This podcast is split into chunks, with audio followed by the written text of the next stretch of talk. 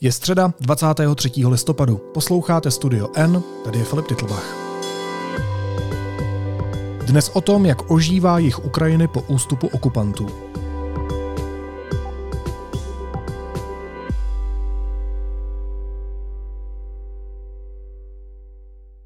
Reportér deníku N Jan Virnicer se vydal na Ukrajinu, do míst, kudy prošla fronta. Mluvil s lidmi, kteří se zúčastnili bojů a zblízka viděl, jak vypadá česká humanitární pomoc. Honzo, vítej, ahoj. Díky za pozvání, jsem rád, že tu zase jsem. Kam až ses dostal při té své reportérské cestě po Ukrajině? My jsme se nejdál dostali eh, vlastně kousek eh, před Cherson, když to vezmeme z našeho, našeho pohledu, respektive z té cesty, která by šla nakreslit eh, přes Ukrajinu až do Chersonu. A bylo to vlastně krátce poté, co Cherson byl osvobozený.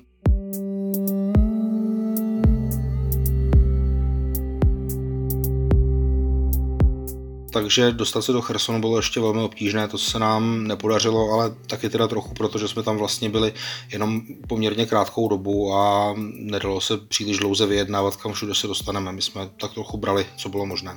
Co znamená vyjednávat? Jak to vlastně vypadá, když novinář vyjede na Ukrajinu? Tak předpokládám, že musí být v nějakém těsném kontaktu asi s ukrajinskou armádou a nějakým způsobem s ní teda komunikovat o tom, kam až může? Nebo jak to vypadá na tom místě? Krátce předtím, než eh, my jsme tam eh, dorazili, tak dokonce byl nějaký případ, kdy se některá zahraniční média dostala do Chersonu, ačkoliv tam ještě neměla být, eh, respektive nebylo to asi úplně čisté z pohledu ukrajinské armády nebo ministerstva obrany. A e, pak tam dokonce byla trošku zlá krev, že se odebíraly nějaké novinářské akreditace. E, my jsme vlastně do konfliktu úplně tady v tom smyslu jít nechtěli, respektive věděli jsme, že bude možné se s pomocí ukrajinských vojáků, když se domluvíme, že nás tedy vezmou do, toho, do té vesnice posad Pokrovské, což je asi na půli cesty z Mikolajevu do Chersonu a tam právě prošla ta fronta, jak si říkal v úvodu, takže eh, to bylo to místo, kam my jsme se dostali.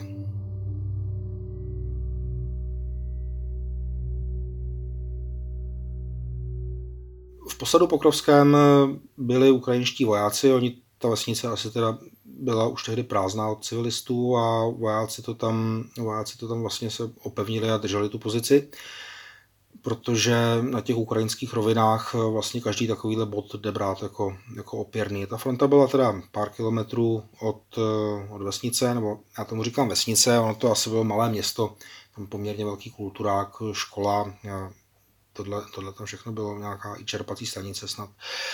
A, a je to zemědělské, teda ta usedlost. No tady, tady vlastně teda jako hodně pršelo, nebylo tak tři odpoledne a byla skoro úplná tma, to bylo jako, jako apokalyptické trošku.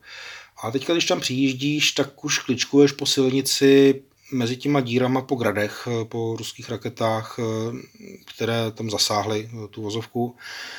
Když jsi přímo v té vesnici, tak tam ještě jsou zbytky té munice, která tam dopadla. Jednak teda samozřejmě další díry, díry po nějakých granátech, eh, eh, zbytky salvových eh, raket nebo raket ze salvových raketometů. Z Uraganu jsme tam našli nějaké takové pokroucené plechy. Jsou tam zbytky, pozůstatky boje pomocí pancéřovek odpalovaných z ramene protitankových střel. Jsou tam nějaké zbytky dělostřeleckých nábojů nebo minometných a je to takový úplně jako hrozně těžko uchopitelný. Já si říkáš, jako, tyjo, kde to jsem, co se to stalo? Prostě vidíš záhon kytek a předtím je koš a v něm jsou odložený náboje, no, něco, no, říkám náboje, ale ono to prý ještě uh, nebylo úplně znehodnocený zrovna tady ten kus uh, vystřelený munice. Uh, takže jako to se držíš dál, že jo, samozřejmě. Vyfotíš si to z dálky, ale je to takový jako obraz vlastně úplně nepochopitelný pro tebe. Nějaký fialky tam byly. Uh, a, a procházeli jsme teda tím zničeným kulturákem, eh, který byl rozstřílený hodně, mm, hodně na Maděru, když to řeknu lidově.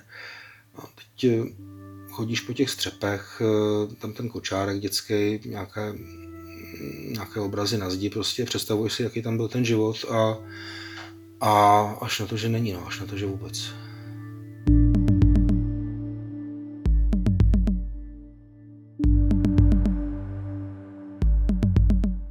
Platí tam nějaká zvláštní pravidla ve smyslu um, toho, o čem třeba můžeš informovat, o čem nemůžeš informovat, že třeba můžeš říct, do jakých míst se dostal a tak dál?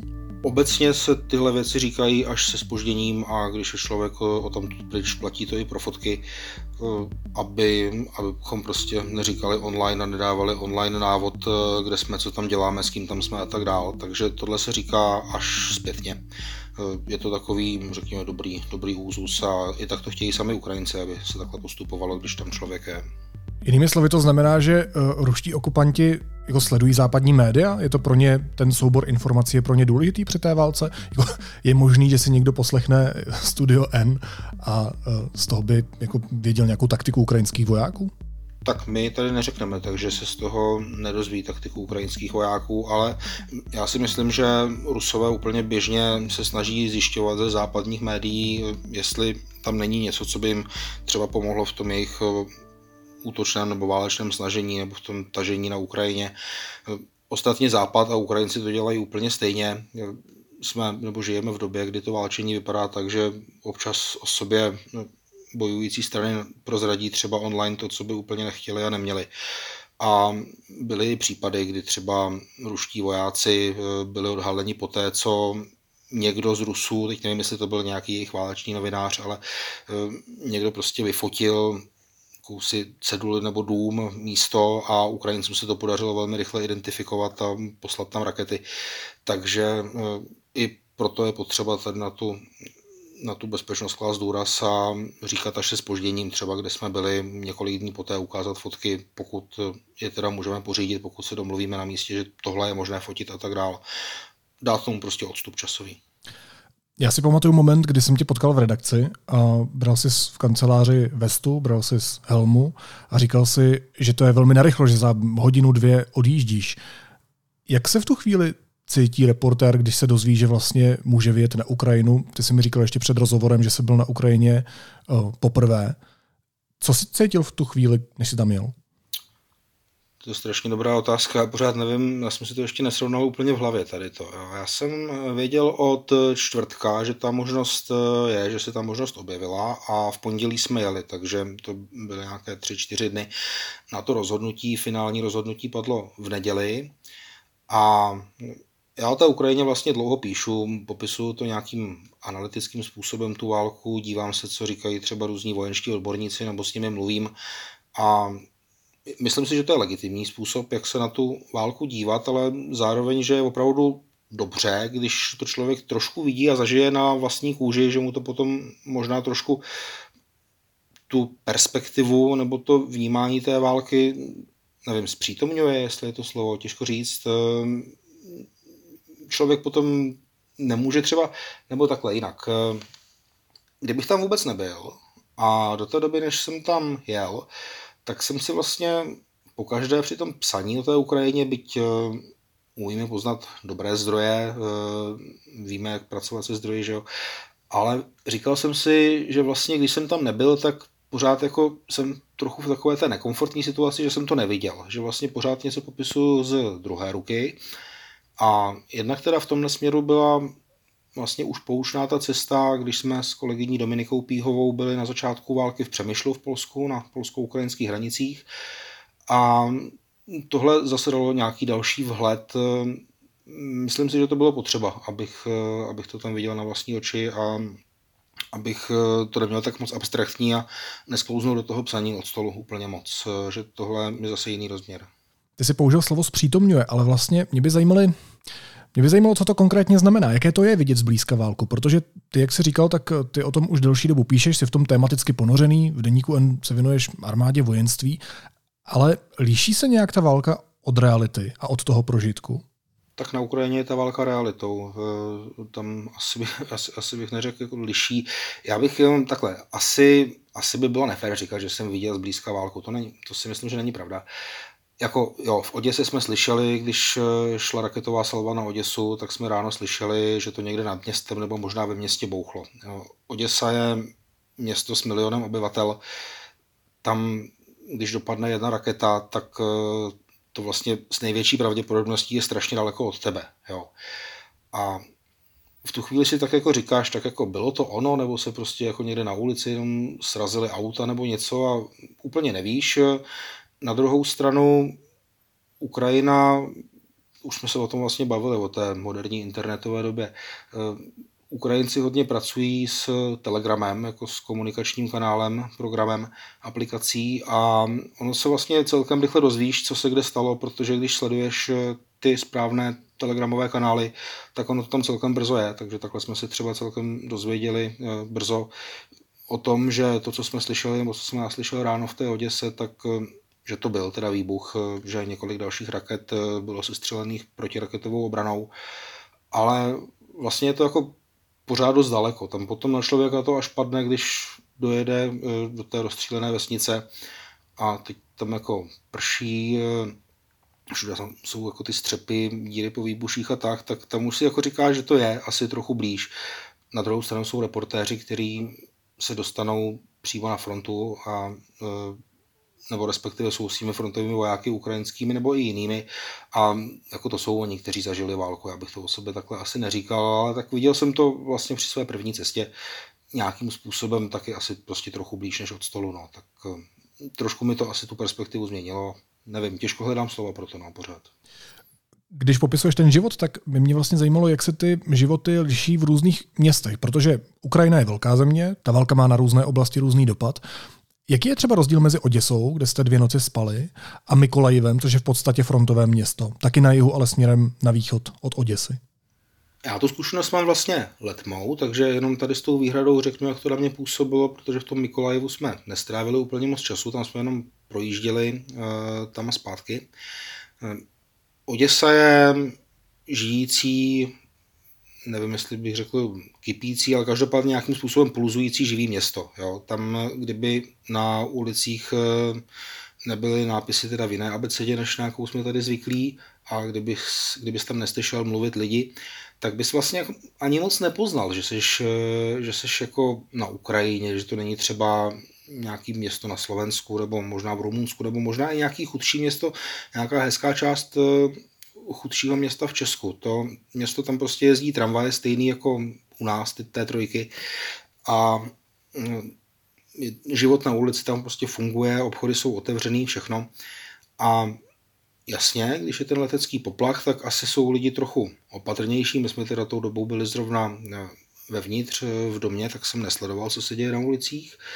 Ale ten život se tam jako rychle vrací, nebo do těch ulic potom, když ten poplach už není a je tam prostě spousta aut, mimochodem teda je vtipné, nebo vtipné trošku o nervy, když je zrovna blackout v době dopravní špičky, což jsme tam zažili, když jsme se vraceli do Oděsy a vlastně jsme si museli poradit, aniž by svítila světla ve městě, semafory teda mají napojené na jinou, eh, na asi nějaký záložní zdroj ty šly, ale i tak to bylo dobrý.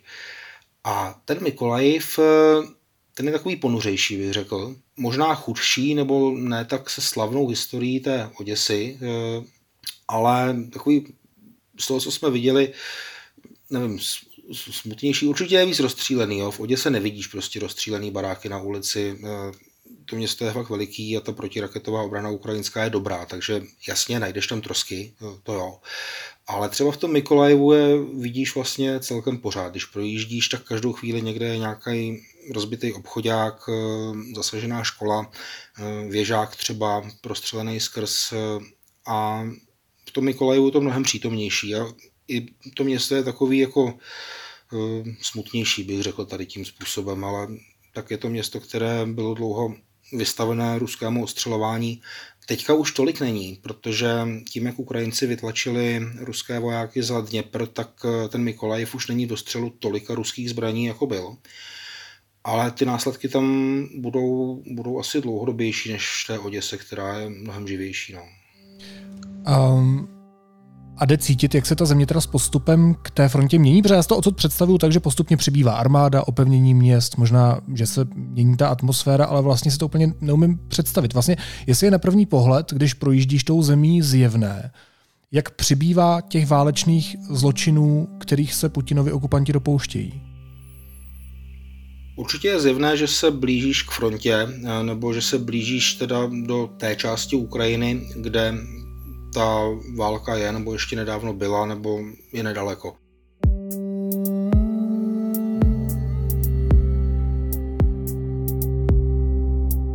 Na Ukrajině jsou blokposty, to jsou ty jejich checkpointy, by se možná americkou terminologií říkalo, tady se tomu říká blokposty. Eh, některé už jsou neobsazené, protože už se ta situace trochu ustálila, už asi ta bezpečnostní opatření v tuhle chvíli nejsou hm, taková, jako třeba bývala, ale pořád jsou připravené, že by mohly velice rychle obsadit a kontrolovat auta, kontrolovat doklady a tak dál. A když se teda blížíš na ten východ, tak samozřejmě přibývá postupně, tady vidíš kolonu ukrajinské techniky, ehm, tamhle vidíš na podvalníku taženého nějakého obrněnce s tím ruským zadkem, eh, takže kořistní. Ehm, jsem tam vidíš už i ty rozbité domy a rozbitou infrastrukturu a potom teda no, samozřejmě pytle s pískem třeba, že obložené někde. A čím víc se blížíš za ten, no, k tomu Mikolajevu a potom dál za něj, tak tím je toho vlastně víc, protože se blížíš té dneska už bývalé frontě. Až nakonec dojedeš teda do místa, kde ta fronta byla.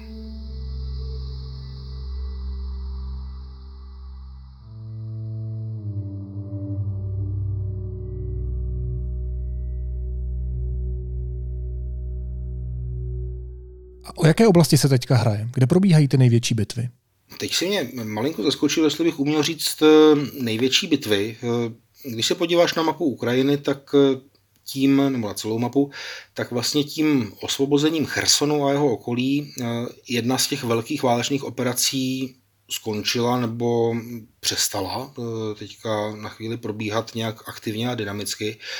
Oni, Rusové, jednak se stáhli za Dněpr a potřebují se tam ze, z jejich úhlu pohledu teda potřebují, se tam, se tam teďka opevňují a Ukrajinci, kteří teda taky měli poměrně vysoké ztráty, než eh, rozložili ten ruský odpor na pravém břehu Dněpru, tak ti se taky teďka musí dát do pořádku. Takže ten vývoj bojů tam teďka je, já bych neřekl klidnější, ale bez takových těch eh, frontových střetů tady na Dněpru. Pokud vím, tak se dál celkem intenzivně bojuje na východě Ukrajiny a to je vlastně o hodně kilometrů jinde, než jsme byli, ale tam není ta velká překážka v podobě veletoku, jako je Dněpr, takže tam k těm střetům dochází dál, to je ta Luhanská oblast, Doněcká oblast, možná Záporoží, Záporožská oblast, tak eh, tam Rusové se pořád snaží tu a tam někde útočit, zkoumat ukrajinskou obranu. Tam ty boje probíhají pořád, ale mějme na paměti, že je podzim a když je podzim a je rozmoklý terén, tak to úplně moc útočným operacím nepřeje. Takže nevím, jestli, jestli tam jsou podmínky teďka pro nějaké velké pohyby na frontě, uvidíme. Hodně se teď mluví o ruských ztrátách, které jsou obrovské, ale zajímalo by mě, jaké jsou ukrajinské ztráty. Měl jsem třeba možnost mluvit s ukrajinskými vojáky nebo s nějakými konkrétními jednotkami, které by ti řekly, co to vlastně pro ně znamená? Hmm měl. Ukrajinci ty ztráty oficiálně neříkají. Eh, to je asi ve válce, když, když jsi válčící strana, tak nemáš zájem demoralizovat eh, ty ostatní své spolubojovníky tím, že přiznáváš vlastní ztráty. Je to takový celkem obvyklý vzorec. Takže oni o tom příliš nemluví. Eh, na druhou stranu si ví, že ty ztráty mají. Jo. Když projíždíš Ukrajinou, tak na každém hřbitově vidíš někde ukrajinskou vlajku. To je místo, kde byl pohřbený padlý voják takže ty ztráty tam zjevně jsou. Není to tím, že by válčili nějak eh, špatně nebo chybně. Eh, je to prostě tím, že když nějaká armáda útočí do připravené obrany, tak má ztráty. Tak to je vždycky.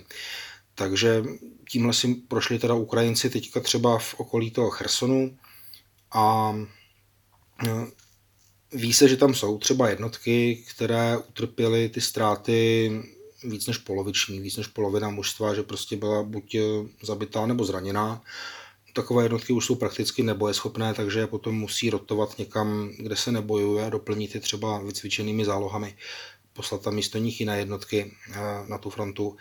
Takže Ukrajinci ty ztráty měli taky. Eh, neměli ty ztráty malé, ale ta jejich operace u Chersonu byla úspěšná, zabránila třeba nějakým větším ztrátám v budoucnu. No. Ta válka je tady v tom taková, taková odličená, ta matematika. Ukrajinští vyšetřovatelé se teď zabývají incidentem z doby osvobození východu ukrajinské obce Makijivka. Z videa, které teď koluje sociálními sítěmi, se zdá, že ukrajinští vojáci mohli postřílet ruské protivníky, kteří se předtím vzdali. Rusko to samozřejmě využívá pro svoji propagandu, podává to jako hotovou věc, ale třeba list uh, The New York Times upozorňuje, že to tak jednoznačné není. Co o tom víme? Já bych tomu eh, řekl asi takové dvě věci, které eh, se nijak vzájemně nevylučují, nepopírají a ani neumím říct, že jedna je důležitější než druhá, ale jednou musím začít, taky řeknu první a tu druhou jako druhou. Jedna věc je, že žádná armáda na světě není imunní proti tomu, aby se její vojáci dopustili válečného zločinu. Víme, že ty válečné zločiny dělá ruská armáda, není proti tomu imunní ukrajinská armáda, není proti tomu imunní ani česká armáda, kdyby jsme někde bojovali v takovém rozsahu a nasazení. To se může stát, protože vystavuješ ty lidi prostě obrovskému tlaku v té válce a stresu a oni jednají jinak, než jak bychom možná očekávali, že se jedná v době klidu a míru. To se může stát. Podstatné je, jak potom ta armáda k tomu přistupuje systematicky, jestli se tomu snaží bránit a jestli se snaží to vyšetřovat, když se to stane nebo když se objeví podezření, že se to stalo. A ta druhá věc je, že to, jak to podávají rusové, ten incident u Makijevky, tak oni už moc nedodávají, že ten poslední ruský voják, co vycházel z té kůlny nejspíš, kde byli schovaní, takže on z ní nevyšel s rukama nad hlavou, ale s puškou v ruce a začal střílet na ty Ukrajince. Takže když tohle udělá vzdávající se voják, tak e, asi není úplně se vzdávající. A ví se, že ruských vojáků, že tam bylo asi 11 nebo 12, tady v té úsedlosti, kterou, kterou oni teda drželi. Těch Ukrajinců tam patrně bylo mnohem méně, 4 nebo 5, takže vlastně menší skupina vojáků zajímala větší nebo dvakrát tak velkou. To je teda pokud tam nebyli nějací další, kteří unikli všem videozáběrům, ale o tom se neví.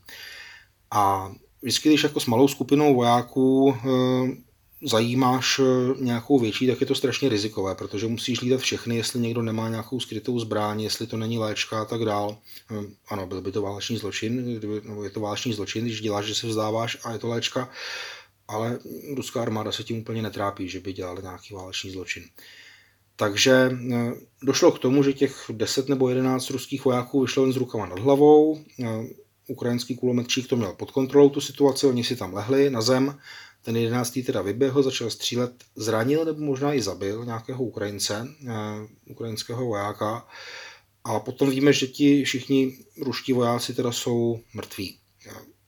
Není úplně zřejmé, jestli se tam prostě strhla přestřelka, během které ten kulometčík eh, tam trefil všechny, kteří tam byli. Každopádně zase jo, extrémně stresová, nepřehledná situace, kdy opravdu nevíš, když jeden na tebe začne střílet, co dělají ty ostatní.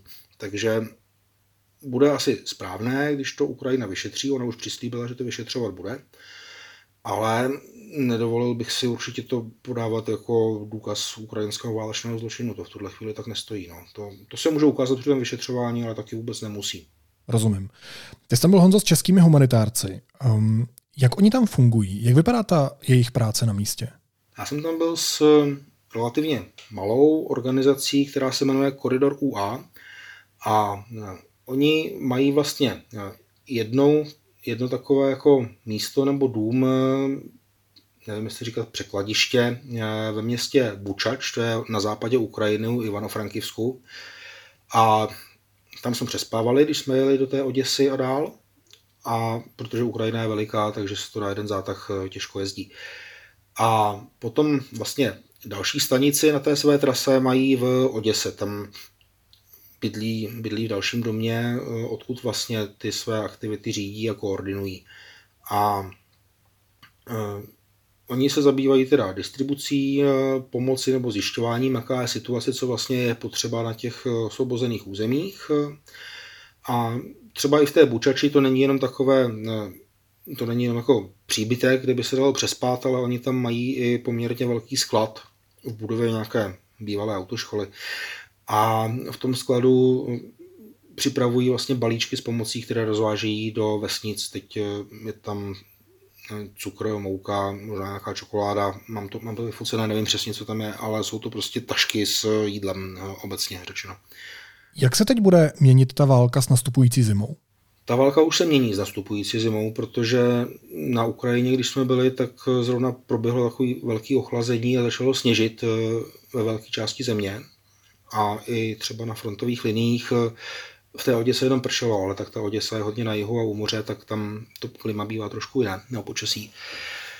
A válčení v zimě je náročnější jednak pro techniku, eh, kterou je těžší udržovat nebo držet v provozu, ale samozřejmě hlavně pro lidi, protože potřebuješ ty lidi mít teple oblečené. Pokud někdo krvácí, tak v zimě je to pro něj výrazně nebezpečnější než, e, než v teple. A nejde, nejde jenom o vojáky, ale jde o to, asi všichni víme, že Rusko teďka hodně útočí na ukrajinskou energetickou infrastrukturu, na rozvodny, transformátory a tak dále. A poměrně velká část Ukrajiny je bez elektřiny, což je, což je samozřejmě teďka v zimě hodně špatný. Co jsem slyšel, když jsme odjížděli z Ukrajiny, tak v tu dobu bylo bez proudu 10 milionů lidí, jo, stejně jako Česká republika, anebo zhruba čtvrtina Ukrajinců, hodně zhruba. A Oni se teda snaží, uh, ukrajinští energetici, to dělat tak, že ty blackouty dělají trochu řízeně, aby prostě na žádném místě nebyl nějak dlouho, několik dní, ale aby prostě ulevili té energetické síti tím, že teď je blackout tady, teď je blackout tamhle, odpojíme tuhle část města, aby, aby ta síť nebyla přetížená, když eh, lidé potřebují elektřinu a všichni si zapnou spotřebiče.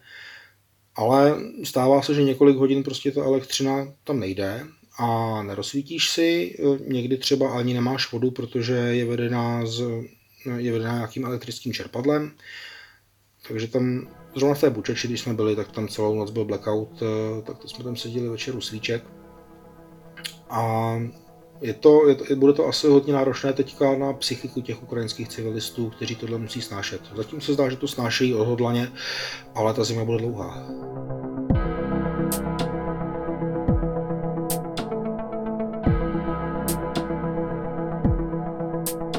Ještě možná poslední otázka. Ty jsi říkal, že je pro novináře důležitý nepsat jenom od stolu a vidět to vlastně na vlastní oči. Budeš se ještě na Ukrajinu vracet? To se uvidí. Já bych byl rád, kdybych ehm, se tam za války vracet už nemusel, protože ta válka skončí, ale obávám se, že tak rychlý to nebude.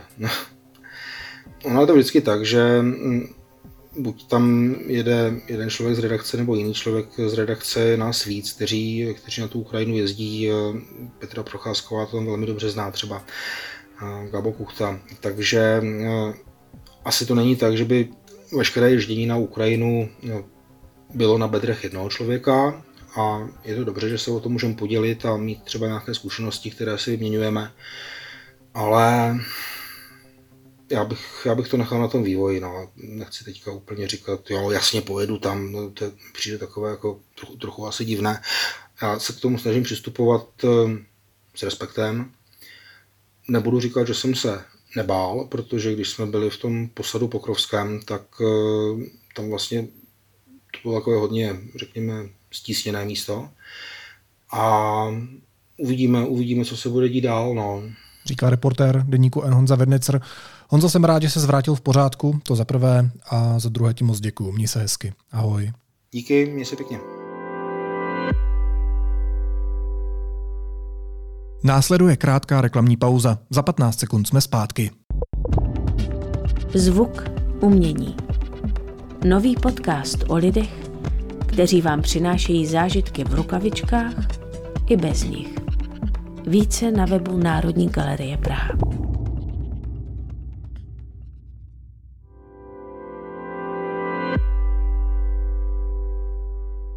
A teď už jsou na řadě zprávy, které by vás dneska neměly minout. Velení ukrajinských sil na jeho země oznámilo, že probíhá operace k vytlačení ruských vojsk z Kimburnské kosy, poloostrova, který z pohledu z Chersonu leží za Dněprem. Už týden se proslýchá, že ukrajinští vojáci už na poloostrově jsou.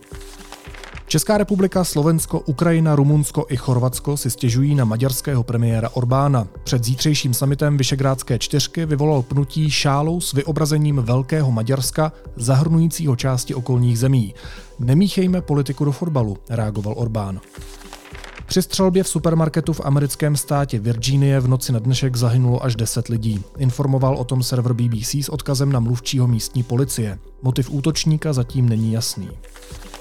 Cristiano Ronaldo s okamžitou platností skončil v Manchester United. Portugalský fotbalista opustil anglický klub po vzájemné dohodě poté, co před začátkem šampionátu v Kataru kritizoval poměry v klubu. A kosmická loď Orion, součást mise Artemis 1 americké agentury NASA, prolétla kolem měsíce a míří na jeho oběžnou dráhu. Vše zatím funguje podle plánu. Orion má přistát 11. prosince do moře u pobřeží Spojených států.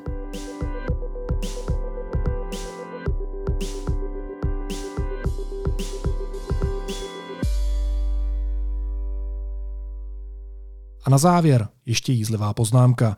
Pražský hrad chce ke konci mandátu Miloše Zemana vylepšit svůj obraz před veřejností. Předčasně chce proto vystavit korunovační klenoty. Můžeme se tak těšit na svatováclavskou korunu, královské jablko, žezlo a možná bude i šavle.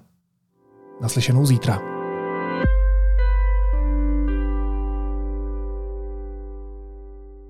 Někdy ten pohyb na jevišti cítím ve svalech a kloubech, jako by byl můj vlastní. Jako bych vykonávala pohyby, které přesahují možnosti mého vlastního těla.